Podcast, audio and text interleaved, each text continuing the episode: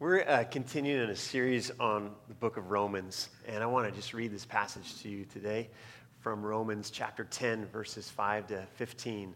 And uh, there's some great words in this text, and uh, I want to just focus on a few of them this morning as we continue in our study. We're, we're calling it Unashamed, and uh, it's uh, from Paul's words in chapter 1 of Romans. I'm not ashamed of the gospel. It's the power of God to change lives, to bring new life. And that is the good news that we proclaim today. Um, before I read scripture, though, I want to just do two more quick announcements. Um, one, I have a picture of Calais, right? Is it there? There he is. We just got this not long ago. That's Joshua and Talar's little boy. I'm saying his name somewhat quietly because I'm not confident in it. Calais. Calais. Joshua is his middle name. Let's just call him Josh. What do you say? Uh, but he's, he's looking good right there. And I did want to, everyone was standing not long ago when I announced these two. I want to have them stand. Philip and Stacy Petritas, can you just stand up, guys, and wave at us? We're so proud of you and happy for you in this new marriage and praying for you and believing for great days to come. God bless you. Let's all stand. Can we join these guys? And let me read to you from Romans chapter 10, verses 5 to 15. For Moses writes that the law's way of making a person right with God requires obedience to all of its commands. But faith's way of getting right with God says, don't say in your heart who will go up to heaven to bring Christ down to earth, and don't say who will go down to the place of the dead to bring Christ back to life again. In fact, it says the message is very close at hand. It's on your lips and it's in your hearts. And that message is the very message about faith that we preach. If you openly declare that Jesus is Lord and believe in your heart that God raised him from the dead, you will be saved. For it is by believing in your heart that you are made right with God. And it is by openly declaring your faith that you are saved. As the scriptures tell us, anyone who trusts in him will never be disgraced. Jew and Gentile are the same in this respect. They have the same Lord who gives generously to all who call on him. For everyone who calls on the name of the Lord will be saved. But how can they call on him to save them unless they believe in him? And how can they believe in him if they have never heard about him? And how can they hear about him unless someone tells them? And how will anyone go and tell them without being sent? That's why the scriptures say, How beautiful are the feet of messengers who bring good news. It's the word of the Lord. Thanks be to God. You can have a seat. I, I know some of you have heard this story before. If you have, just forgive me and put up with it. But it was just a little over 20 years ago now when I went to the Nazarene General Assembly, uh, much like I did earlier this summer, that uh, gathering that happens every four years, uh, Nazarenes from all over the world. I went 20 years ago, this summer. And uh, that, that time I didn't go as a delegate representing a church as a pastor. In fact, I went with my wife uh, representing Nazarene Theological Seminary. Can you put that up on the board? No, I'm just kidding. Uh, I, I went representing Nazarene Theological Seminary, of the, the institution from which I had just graduated. And they were, I don't think they paid us much, maybe a little per diem, to go and work the booth in the exhibit hall, talking to alumni and potential students trying to drum up, you know, business really for the seminary. I went uh, having graduated from seminary, but not having a place to serve. And it was my hope that some of those alumni that might come by the booth were district superintendents with open churches. You know, maybe you don't know, but they call them wonderful opportunities to recently graduated seminarians. I had had a few conversations with district superintendents and other pastors about places of service, but none of them had just worked out for one reason or another. And in fact, one of them that had not worked out for one reason or another was with a little church in Santa Barbara, California.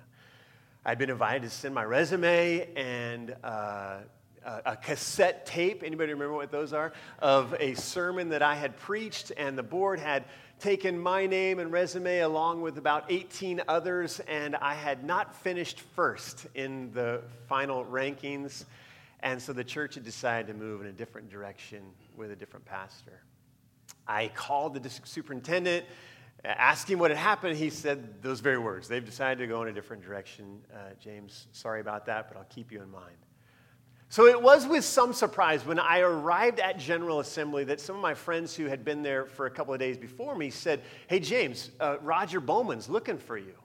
Roger Bowman, who's that? Oh, I think that's the district superintendent from the Los Angeles district. And one of them said, Yeah, I think it's something about Santa Barbara. And I said, Well, you know, you must be mistaken. He might have some other wonderful opportunities available, but um, I'm pretty sure that one's. Uh, you know, off, off the table for now.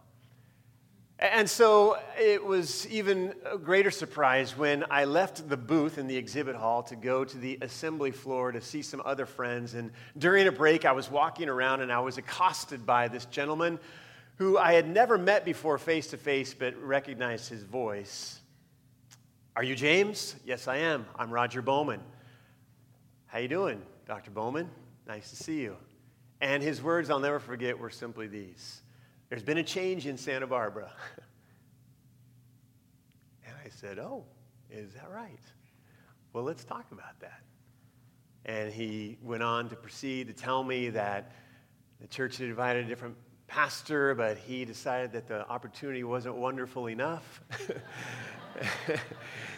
and so he decided himself to go in a different direction, and they went to number two who just happened to be me. And uh, I was invited by Dr. Bowman to fly out to Southern California from our seminary life in Kansas City to meet with the board the very next week. And uh, we, uh, we knew, even as we met with the board, some of whom are here this morning, and as we visited among the congregation, and with the unanimous vote, I believe it was 22 to 0, uh, that, that God was affirming uh, what we already knew to be true in our hearts, that this was a wonderful place for us to, to serve in ministry. How, I, I tell you that whole story, not to say anything about me necessarily, but to really to say something about Dr. Bowman. How beautiful were the feet of this man who brought good news. How beautiful were the feet. I mean, Dr. Bowman to this day is like one of my favorite guys. I see him anywhere. He's retired now, but when I bump into him, I just give him a big hug. I go to his wife, Marlene, and I just say, Thank you, Marlene. I don't know if you had anything to do with it, but thank you, Dr. Bowman. How beautiful are the feet of the messengers who bring good news. I'll never forget the words. There's been a change in Santa Barbara. How beautiful. How beautiful are the feet of those who bring good news. I love this phrase that Paul wraps up this passage from Romans with that we have read this morning. How beautiful, how beautiful are the feet of these messengers. In the midst of a, uh, of a season here at Coast Community, where it seems that we have been confronted with lots of bad news in recent days and really, you know, not just weeks, but, but throughout the summer. This text we've read this morning asks us to consider the beauty of those who bring good news. And I just, I think I was struck by it because I just thought, oh man, I just need, and we need as a people, as a community of faith, to just, to just consider the beauty God. First and foremost, it was in the passage that we read from Philippians chapter 4 at Rudy's memorial this week. Think on these things, and one of them is whatever is beautiful. Think on these things. And in the midst of, of difficulty and, and challenge and, and hard times, how good it is for us as a people to remember the beauty of God, the goodness and the grace of God. We've had our share of reminders of beauty, the births of Francesca and Levi and now baby LaForge. I'm, I'm just cheating. I'm telling you, I'm just cheating. Josh Jr. these, these, are, these are little glimpses. They're just reminders. And, and how many times have you said it when you look, you know, in the face of a baby? You just see the, the, the really, you know, just the, the creativity and the power and the goodness and the grace of God who would, who would give us these beautiful gifts. We all know what it feels like to receive bad news. No doubt about it. We've all received it. Most of us know what it feels like as well to receive good news from the assembly hall back to the exhibit hall, I don't really remember my feet touching the ground from when I went to tell, to, to tell what I had heard from Dr. Bowman to my wife, Kyla. Um, we, we know that sort of walking on air feeling. We know that, that, uh, that feel of, of, of good news a, a new job, a new baby, a new home, a new health report, a new school, a new marriage Paul is quoting from Isaiah chapter 52. Interestingly, the same section of scripture that we looked at last Sunday when, when we were in Isaiah 55. And if you remember, we were talking about Israelite people who were in exile. They were in Babylon. They were, had been taken captive far from their homeland and brought to this far off place, a different place different cultures, different religions, different customs, different people, different, different, different. And, and now in, in Isaiah, Isaiah is writing in this original context about, again, these who had been taken into exile. But the image that he's speaking of is at the end of this exile as God is turning the tables on their captives. And God is sending messengers. It's this image of messengers who are coming from the mountains and all around to, to come and to proclaim to those captives in Israel that actually things are changing in Babylon. God has gotten the upper hand and they will soon be returning home. Their invitation is to life, is to restoration, is to newness. These messengers are bringing to these people in exile a word of good news. You're going home. There's life to be lived. Some of you don't even know what to expect there, but it will be good. And how beautiful the feet of these messengers who bring such a story, such a word of good news to beleaguered people.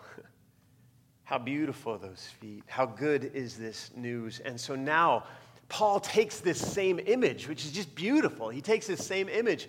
He's, he's filled this whole passage with Old Testament references, but he takes this one in particular from Isaiah 52, and, he, and, and he, now he applies it not to messengers who would come speaking about a, a change in Babylonian exile status, but now a change in what God has done in and through his son Jesus Christ for the whole world who has been held captive by their sin, by that which has kept them distant and separated from God the Father. Now, Paul speaks of those proclaimers, those who would come and tell the message of this amazingly good news that God has made it possible that you might be set free not only from your human captivity, but from your spiritual captivity, set free into a life of hope and fullness and meaning because of what he's done through his son, Jesus Christ. How beautiful. How beautiful. And maybe some of us, even right now, could think about that person or that sermon or that moment, that song that was being sung or that, that conversation that you were engaged in when, when the scales fell from your eyes spiritually and your heart was strangely warmed and opened up to a new faith in God through Jesus. And, and how beautiful were the feet. How beautiful was that person who helped you to come to that place of salvation. The feet of these messengers are beautifully primarily because of the good news that they carry. When we talk about this, and Paul outlines it so powerfully in this passage, when we talk about this, we're talking about this, this message that they, that they carry. The content of it is so powerful and so significant that that, that Paul says that we cannot help but be captivated by those who would share such a message. He describes the good news in this passage as the message that people, I love the NLT translation because it just makes it simple for us that this message that people can be made right with God. Let's don't just sort of you know, skim over that. This, this incredible concept that, that we who have been marred by sin, that, as Romans said earlier, all have sinned and fallen short of the glory of God, that, that we would have the opportunity through the grace of God to be made right with God this amazing content of this message that Paul wants to share with us, that we can be made right. He writes to his own people, the Jewish people in particular. In this whole section, really chapters 9 through 11, he's writing to the Jewish people, essentially telling them here in this portion that they have made it much harder than they needed to. It's a lot more complex than that, but essentially that's what he's telling them. They've made it a lot harder than they needed to this good news, Paul says, is that this hope, this possibility of a life made right with God is not too far for us to reach. I'm often called into the kitchen or the bathroom or the hallway closet when those in my family, not so much my son anymore, but others in my family can't quite reach to the top shelf. And sometimes I think people feel like this, this being made right with God, this real faith in God, this relationship with Jesus is just a little bit beyond their reach. Paul says it's not. It's not too far. In fact, it's, it's on our lips and it's in our hearts, he says. It's not beyond our capacity or capability. It's not requiring of all sorts of extreme measures. It's near to us because God's grace makes it come near to us. Maybe you're like me and you get on your phone or email a different offer every day from some company that is promising you the world, basically if you will just click through to their website. and, and my, my uh, love hate relationship, particularly, particularly, is with Dick's Sporting Goods.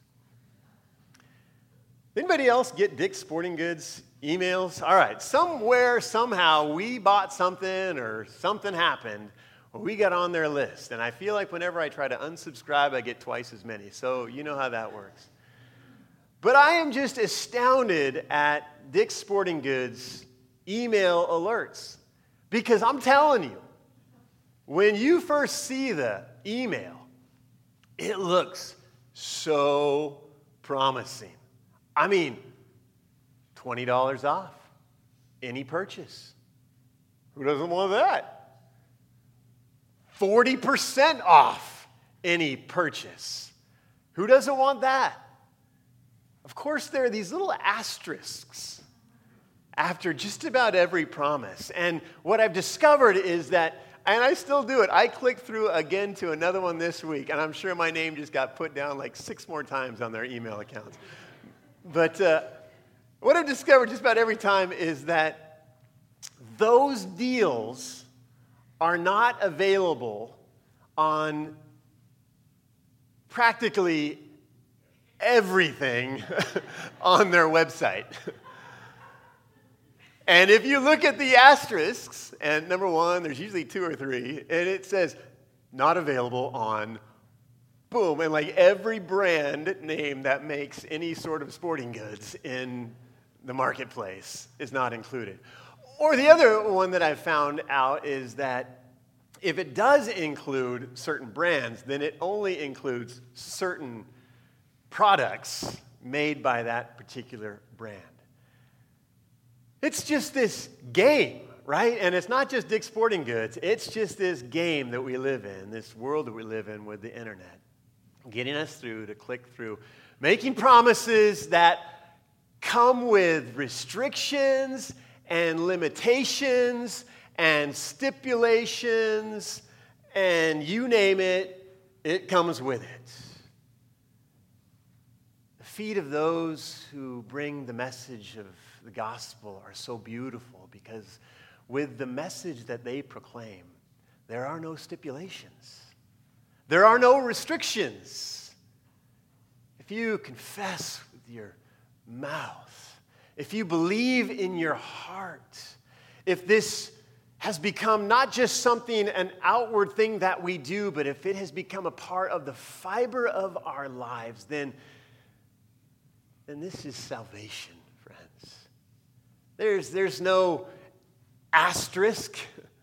There's nothing added to it when we click through. It's just this. This is the grace of God. This is the beauty of this message that comes to us in Jesus if we confess with our mouth, if we believe in our hearts, then this is the offer that stands true for us and for everyone. How beautiful are the feet of those who bring such good news. But it's not just the content.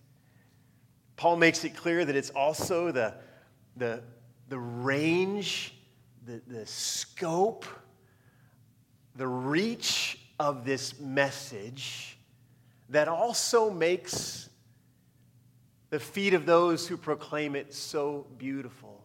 Do you notice his words there? Simply put, I'll summarize and then come back in a few moments to maybe speak to it specifically. But simply put, Paul makes it clear that this message, this beautiful message, is for everyone. It's like Paul just has this moment where he says, I, I don't know if I'm going to get a chance to say this anywhere else in any of my other letters, so I better make it clear right now. And he does get chances in other places, but in particular, it's like he just said, I got to make this clear that this, this good news, this, this hope of life, of being made right with God through Jesus, is not just for the pretty, it's not just for the wealthy, it's not just for the nice, it's not just for the religious, it's not just for the well dressed, it's for everybody. In fact, I just kind of wrote some things down. It's for the broken, it's for the hurting. It's not only for the hurting, it's for the hurtful. That's a hard one for me. It's for the poor. It's for the sinful. It's for mean people. For addicted people. It's for two faced people. All the people that we can't stand, all the people that we often are, it's for those people. It's for us people.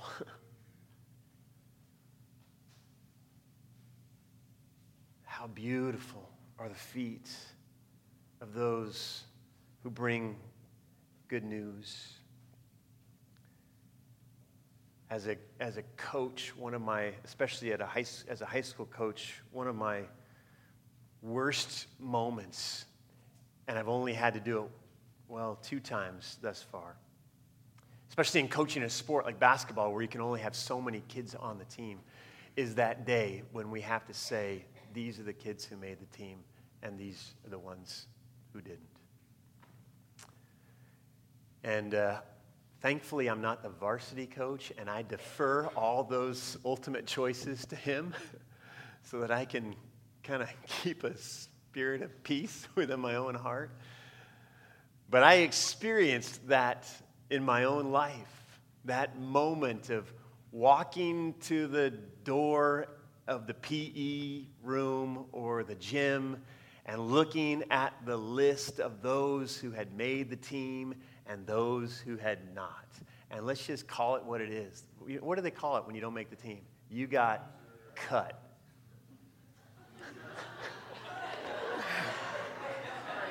Doug calls them losers.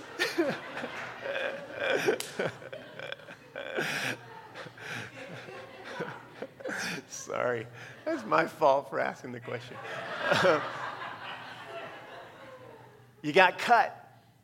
You got cut. I, remember when I was a junior in high school, I uh, had really decided to make basketball my focus, but I thought I wanted to keep playing baseball too. And I uh, got like a one day tryout because I was playing basketball and baseball season had already started. And I pretty much just stood out in right field for the whole practice and didn't really get to do anything. And I went to the gym door, the bulletin board, and the in the locker room the next day, and there were the names of those invited to be on the varsity baseball team. And I looked, and I looked again. I said, There must be some mistake in my mind, but my name wasn't written anywhere on that list. And so my heart goes out to kids who give their all and don't make a team. There's some high school kids in this room who perhaps have already tried out for stuff. You didn't make it. Keep trying. Or try something else. It, it, it doesn't feel good for some people to get good news. I mean, it's, it's like there, there can be five kids that walk to that, do, that, uh, that door, and three of them walk away with arms raised in exaltation, and two walk away with shoulders slumped in great depression. It doesn't feel good to get bad news. It especially doesn't feel great when you get bad news and other people get good news. Paul wants to tell us here that the feet of those who bring this message of good news are especially beautiful, friends. Because whoever you are and wherever you are and whatever you've done and whoever you've been and whoever you are, even right now, this message of good news that you might be made right with God is for you. It's good news. And not a single person is left out of this particular invitation. Not a single person cut. All are welcome. Paul wants to be very, very clear. You hear the words he says, Anyone who trusts in the Lord will never be disgraced. The same Lord gives generously to all. Everyone who calls on the name of the Lord will be saved. In his time, he was speaking again to Jewish people who were having a hard time believing that non Jewish people, Gentile folks like most of us, could any way be included in the promises of God. And Paul's saying, actually, they can. And in our day, as we, most of us Gentile folks, have a hard time saying other folks like us couldn't possibly, not like us, be included in the promises of God, God wants to say to us through these words, yes, they can. And they are.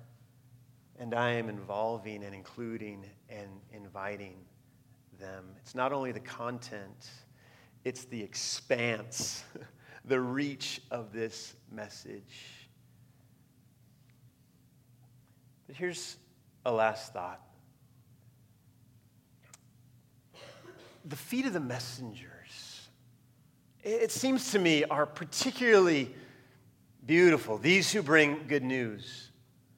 Not just because of the content of what they say, and not just even because of the reach of what it is that they're saying, but because of the way in which these who come bearing this good news find their, find their place in the beautiful, overarching plans and purposes of God in and for His world.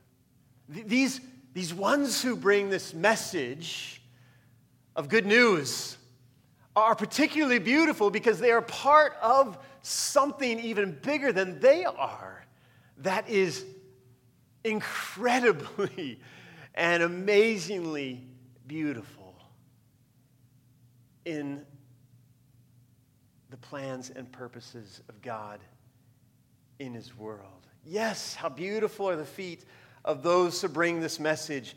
How beautiful that God's people would go. There's many of you here this morning that need to realize that you are who you are in God, not just for yourself. You have been made right with God through Jesus Christ.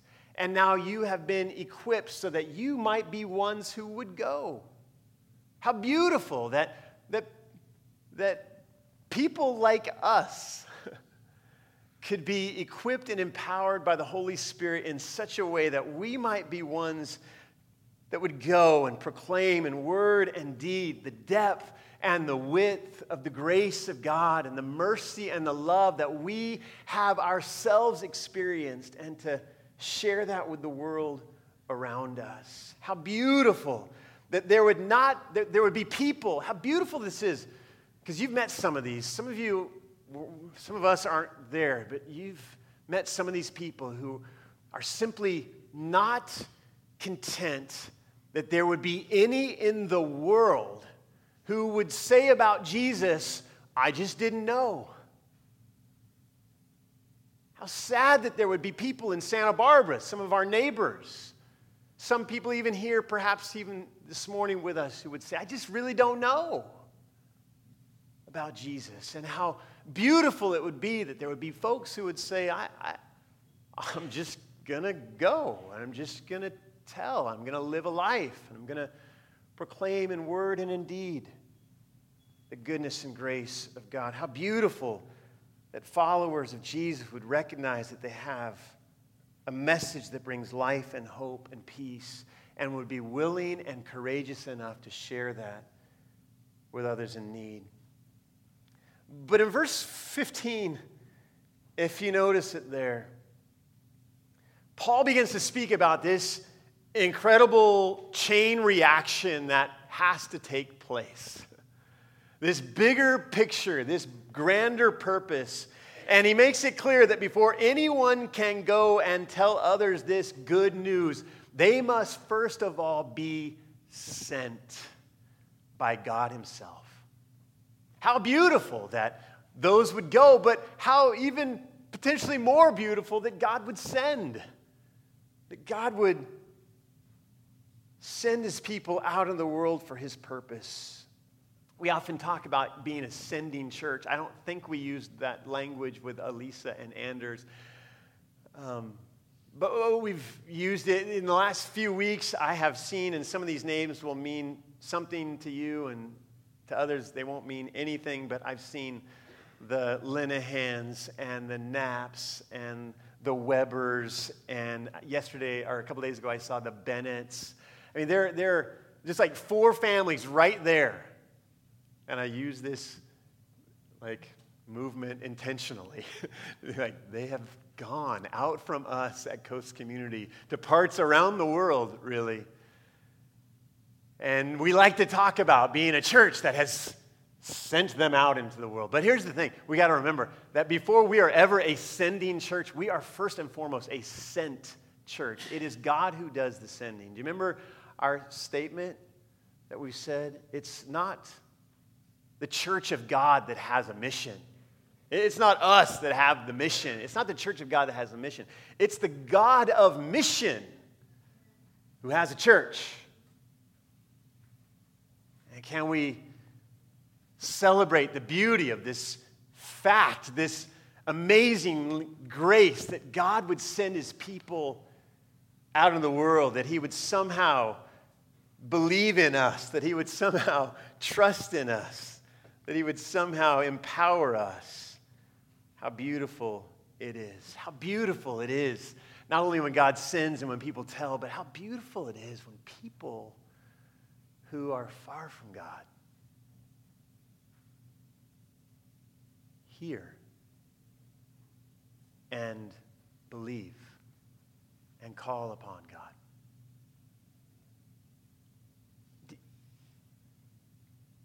Sometimes I think about how monumental of a step it is for anyone to drive into that parking lot on a Sunday morning.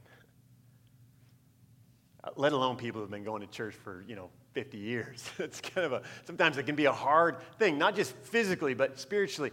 Uh, for, for folks who have never been a part of a church or known much about who God is to pull into that parking lot, to come into this place. I mean, just, just blow that up a little bit and think about just how, how significant it is for someone who has been, you know, again, outside the lines of Christian faith, perhaps, and to somehow come to a place where it, it begins to make sense. And the Holy Spirit really begins to do a work and to clarify some thinking and to come to a point of need and a heart for God. To come to a place of recognizing the depth of God's love and grace for them.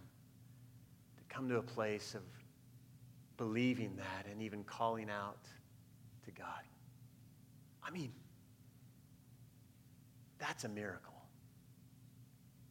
If you want to talk about miracles that happen in our world today, the, the fact that someone could come to faith, that's not of us. That's a miracle. That God could, that's, that's beautiful. that's beautiful that by God sending and by someone's proclaiming that someone would hear and believe and call. But most beautiful of all is that when that happens, that God would save. I love it when I hear people say that they led someone to the Lord. I just kind of chuckle, actually. I've said it myself. You know, I helped lead that person to the Lord. Okay, maybe you helped. You, we, you know, the Bible says some planted, some watered.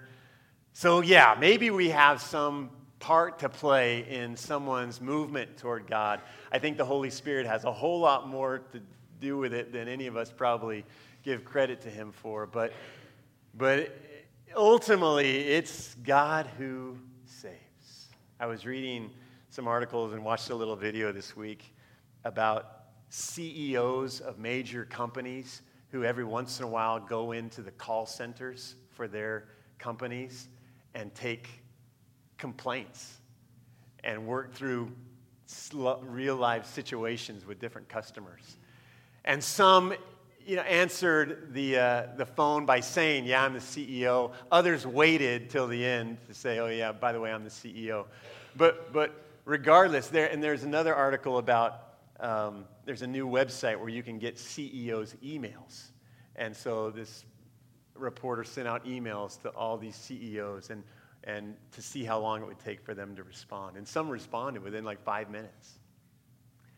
I, I just think that this is, this is so beautiful that when you, when any of us, when anyone comes to believe and, and to hear and to believe and to call in the name of the Lord, you don't get like someone in the call center. You don't have to ask for a manager. You know, no, really, I'm screwed up. I need to talk to the manager. No, really, my sin is bad. I need the boss. It's like a direct line. It's like a direct, there's no like, God is not, you know, kind of sending his underling, his angels, off to deal with certain salvation stories. Not so bad, I'll send an angel over there. Well, I better take care of that. God's the one who saves. If you testify today that, that uh, by confessing the name of Jesus and by believing in your heart you have been saved, guess who saved you? God did. God did. You didn't do it. Your friend didn't do it. Something you did didn't do it. One of God's helpers didn't do it. God, through his son Jesus and the ministry of the Holy Spirit, our three in one God, did it. And how beautiful that is. The word translated beautiful here in this passage, interestingly and literally, it means timely. Timely. How timely are the feet of those messengers who bring good news? How beautiful because they are right in time. How timely, I believe, this morning that we would be confronted again by this beautiful, good news. How timely that each of us would be invited to see where it is that we stand in relation to this good news. Are we ones who are carrying this message? Are our feet potentially beautiful to someone who might hear? Are we those who are looking to someone to bring us a message of hope. How timely indeed for us. I pray that we would discern and discover the appropriate response that we might make to this good news today. Let's stand together, can't we? Invite our worship team to come.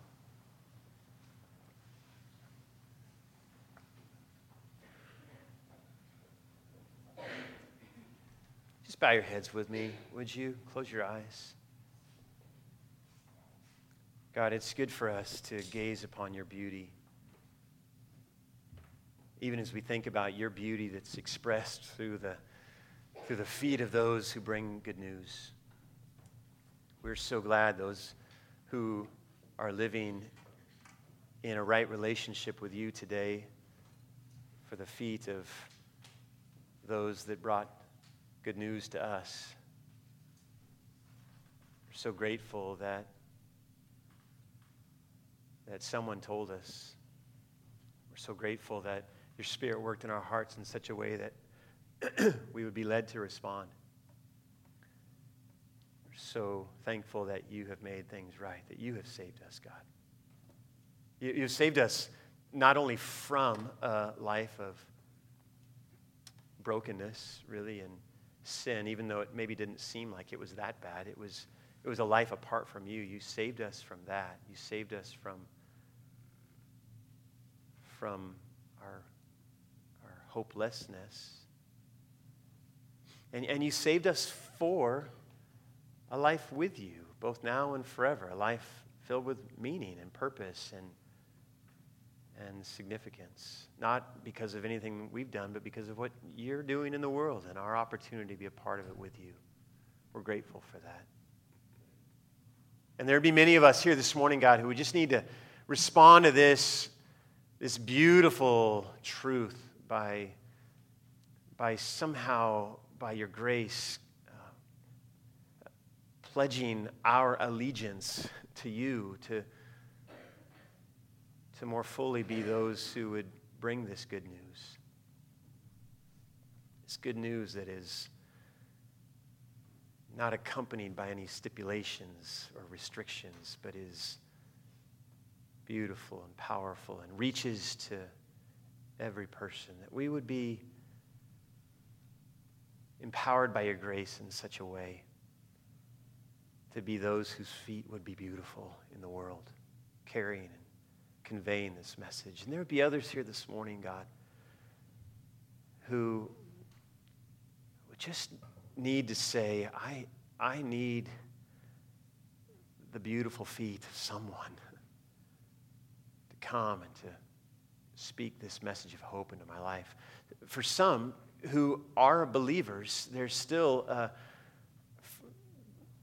a point perhaps which not fully owned or made personal. It, it's still sort of an outward thing and, and, and more than just a doing. It's, it's got to be a done thing. It's, it's, we want this faith to be a, a part of every fiber of our soul, every aspect of our lives. We want it to be not just confession of our mouths, as important as that is, but this, we want this belief in our hearts to be so firm and decisive. We want to hear this beautiful message once again. And it might be that there would be some who, again, find themselves in a place of, of questioning whether or not they're right with God. This, this uncertainty. And, and today might be a, a moment in which they would hear and believe and call and even receive the salvation, God, that you have to offer. May each one know that it is in the confession of Jesus as Lord. It's, it's the belief in our heart that God raised him from the dead. That it's in that that we find an open door into a lifetime of relationship with God. And if there would be some like that this morning who would confess with their mouth and believe in their heart, God, I pray that they would do that intentionally and that they would know that you are saving them both from and for even now. God, we worship you now. We thank you for, again, your beauty that is expressed to us, your grace and goodness that extends to us. We are the grateful recipients. And we respond to you now in worship. And we pray this in Jesus' name.